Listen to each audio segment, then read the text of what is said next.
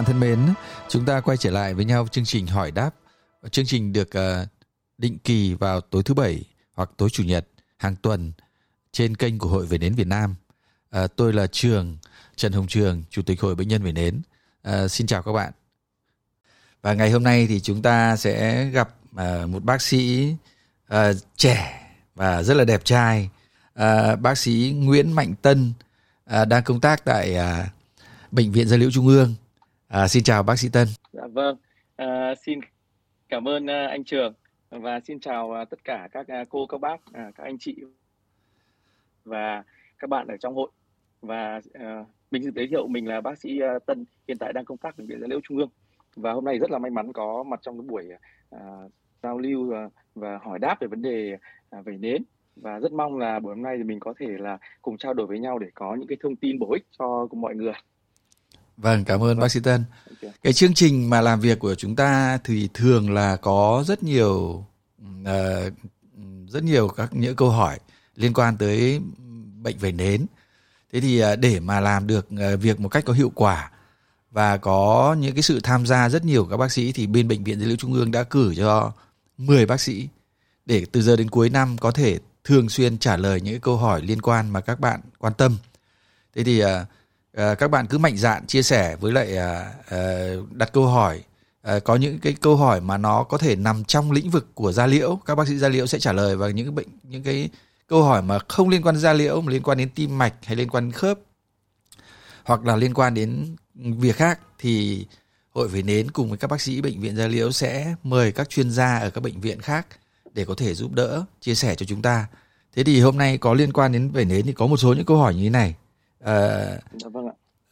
À, tôi là bệnh nhân vẩy nến và bệnh nhân vẩy nến có thể dùng các chất kích thích à, ví dụ như thuốc phiện thì khi mà dùng những, những cái chất kích thích này thì nó có bị nặng bệnh hơn hay không?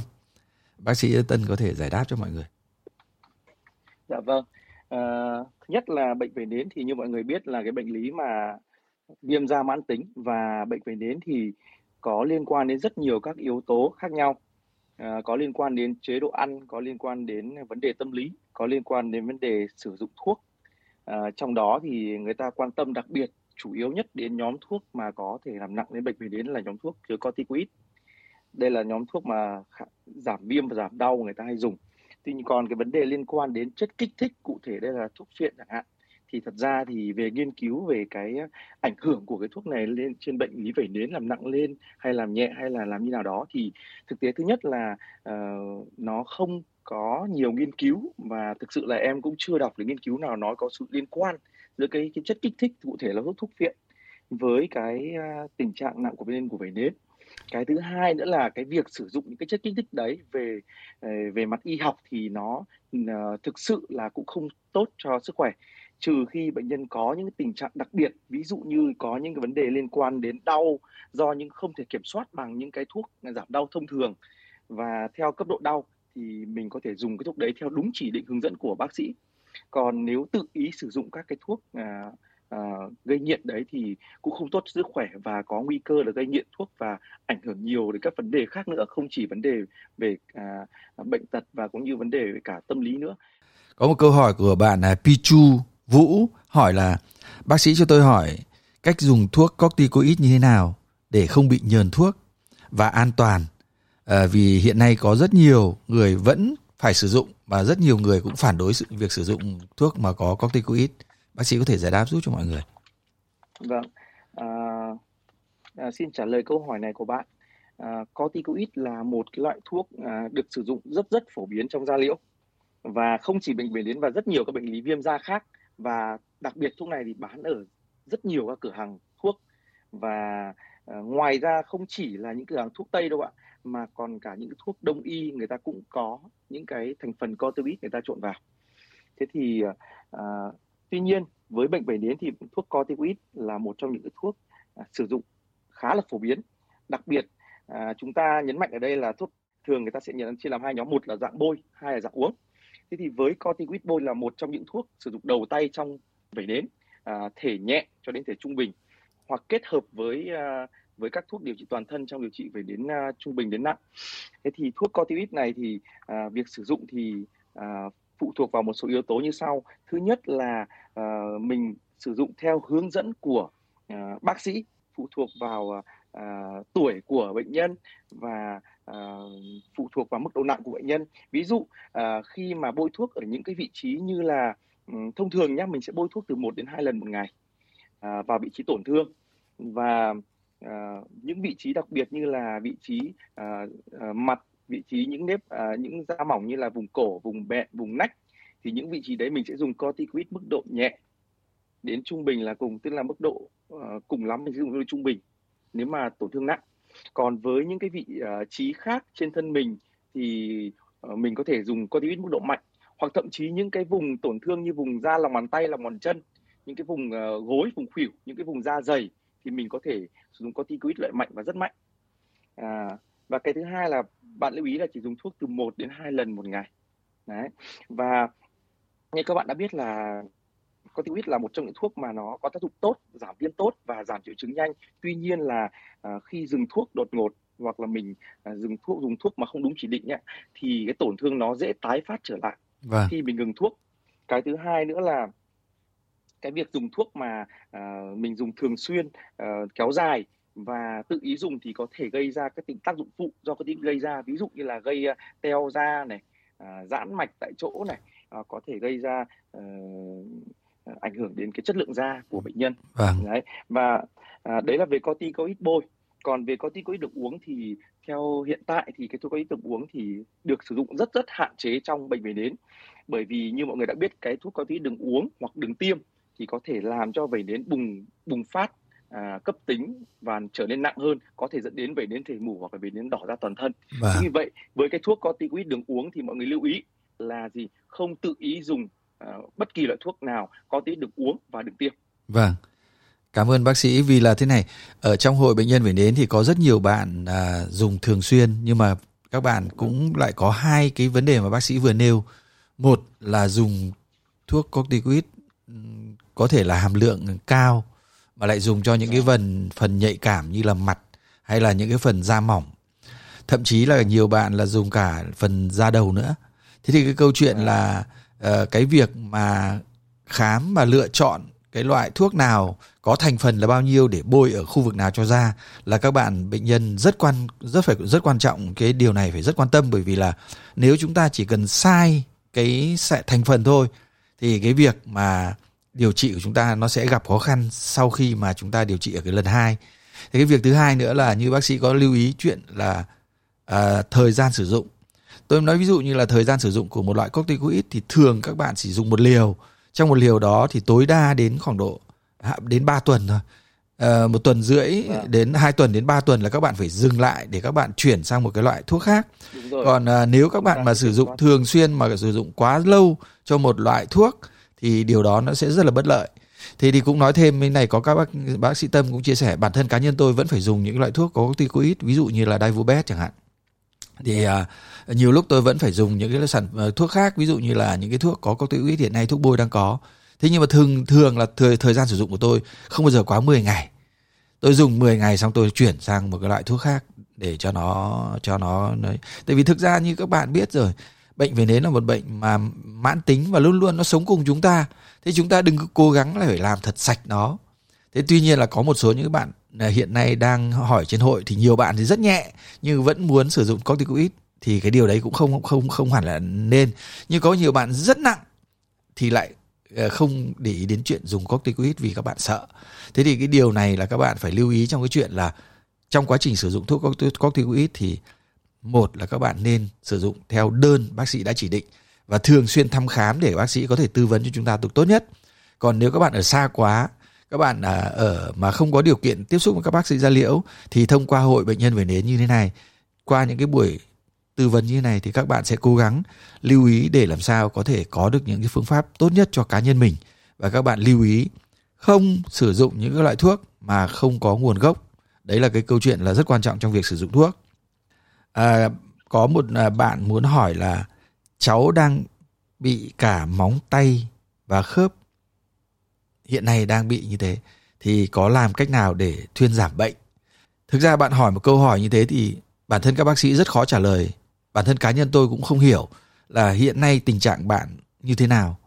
Móng tay thì bao nhiêu móng tay bị à, nặng hay nhẹ? Khớp thì bị như thế nào nặng hay nhẹ? Thế thì để mà trả lời được thì tôi nghĩ là bạn nên à, đến bác sĩ da liễu đến phòng khám chuyện da liễu để thăm khám thế thì à, bác sĩ tâm có cái tư vấn gì thêm cho cái các bạn à, mà bạn à, hằng vừa mới hỏi về cháu đang bị cả móng tay và cả khớp thì làm thế nào để thuyên giảm bệnh à, với với dạ, vâng ạ. À, em xin phép cũng như anh Trường vừa mới nói thật ra thì bệnh về đến là một bệnh lý nó khá là phức tạp và cái mức độ và điều trị bệnh thì theo những phác đồ tùy thuộc vào mức độ nặng của bệnh thế thì khi mà mình nói về vấn đề là có tổn thương móng tổn thương da à, và tổn thương khớp thật ra thì hai cái tổn dạng tổn thương của móng và khớp này rất hay gặp trong vẩy nến. Tuy nhiên từng mức tùy từng mức độ khác nhau thì mình sẽ có cách xử lý khác nhau. À, chỉ đơn giản như này thôi ạ. À, để mình hình dung này. Ví dụ như với những cái tổn thương khớp của bạn nếu như bạn đang bị tổn thương khớp ở những cái vị trí như khớp ngoại vi ví dụ như là ở tay ở chân mà mức độ nhẹ thôi thì mình có thể sử dụng thuốc giảm viêm. NSAID nhóm NSAID để giảm đau. Tuy nhiên nếu như mà à, tổn thương của bạn không đáp ứng và vẫn à, mặc dù mình đã tăng liều lên rồi nhưng không đáp ứng thì mình có thể chuyển sang cái thuốc à, à, à, thuốc sinh học hoặc là dùng thuốc à, à, toàn thân khác. À, với những tổn thương ở vùng cột sống thì đáp ứng rất kém những lúc đấy thì mình có thể lựa chọn thuốc sinh học hoặc là thuốc à, à, là lựa chọn đầu tay. Đấy.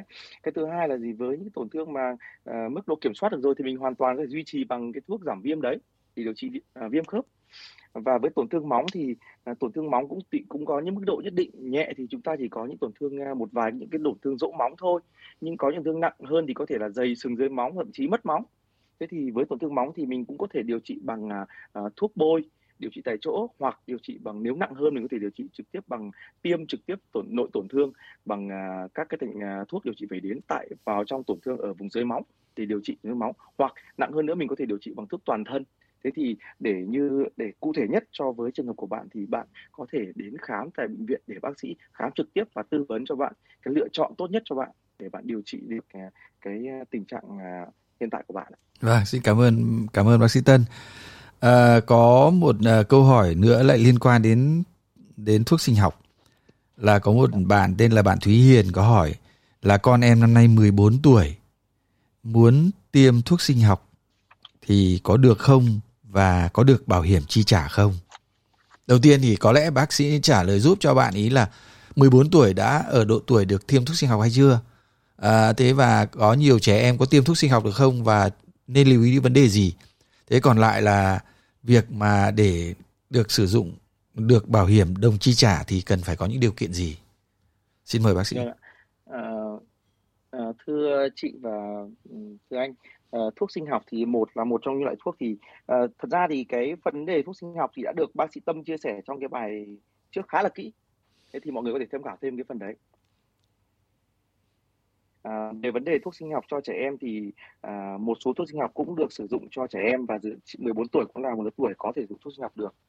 Tuy nhiên là gì? Mình nên à, cân nhắc à, trước vì là thuốc sinh học là một thuốc rất tốt và tuy nhiên nó là dành cho những trường hợp mà mình không đáp ứng được với những cái uh, thuốc khác và gần như là lựa chọn mà mình lựa chọn cuối cùng để làm sao để, để mình có thể kiểm soát được bệnh về nếu tình trạng bệnh đến nó nó nặng mà không đáp ứng với thuốc khác.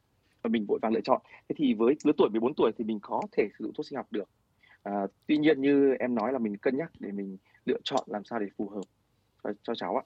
Còn uh, lưu ý thì thật ra thì vấn đề sử dụng thuốc sinh học thì cũng giống như uh, sử dụng cho những cái uh, cho những bệnh nhân lớn tuổi hơn. Thì mình cũng phải làm những cái xét nghiệm để uh, kiểm tra chung về những vấn đề liên quan đến sức khỏe cũng như là loại trừ các vấn đề liên quan đến như là uh, nhiễm trùng như là lao hoặc là viêm B, viêm C vân vân.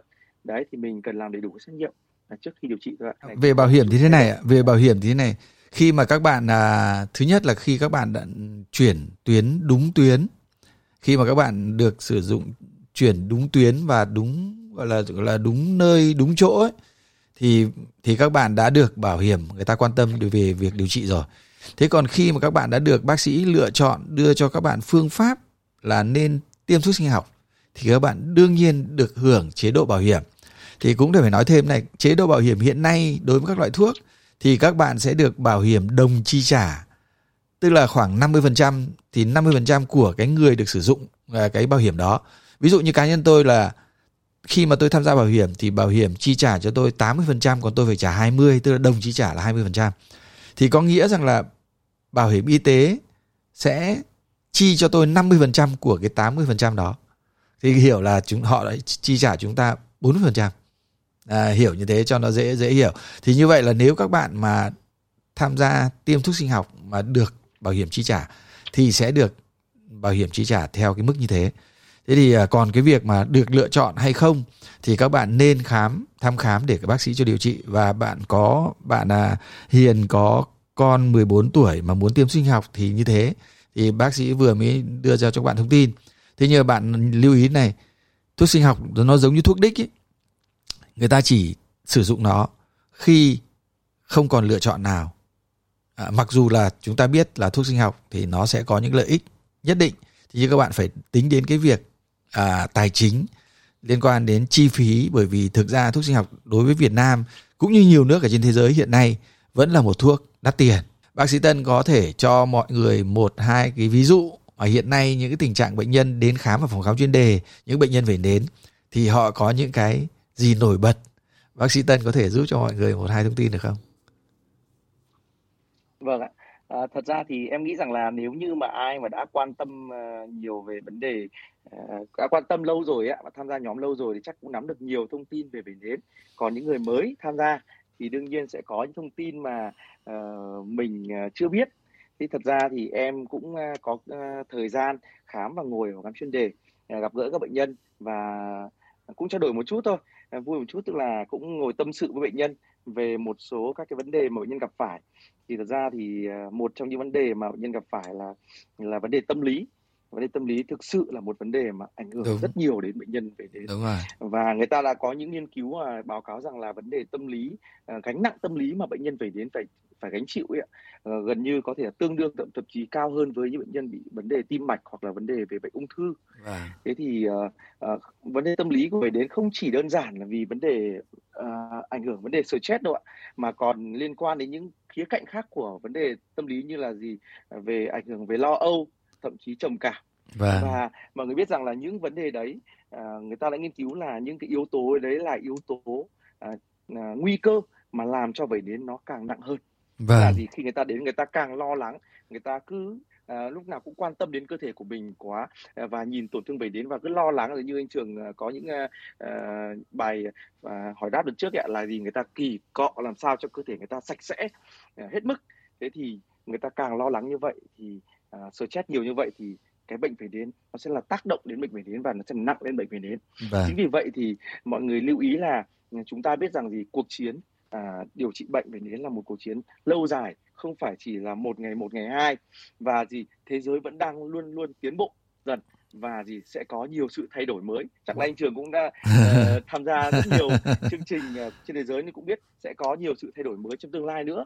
Vâng. và mọi người cứ bình tĩnh và gì tin tưởng các bác sĩ ở bệnh viện à, à, da liễu các bệnh các bệnh viện khác như ví dụ bệnh viện à, à, cơ xương khớp đấy ạ rồi tim mạch bệnh lý liên quan bệnh đến và điều trị theo hướng dẫn của bác sĩ để mình kiểm soát được bệnh của mình bệnh à. đến tuy chưa có thuốc đặc hiệu nhưng có thể kiểm soát được bệnh và là mình có sẽ có cuộc sống như những người bình thường khác nếu như mà mình uh, thực sự mà mà thực sự gọi là điều trị một cách rất là là là nghiêm túc và và và và và, và quan tâm đến bệnh lý của mình. Vâng, cảm ơn cảm ơn bác sĩ Tân. Uh, chia sẻ vấn đề đấy thôi ạ. Có một uh, câu hỏi cuối cùng ạ.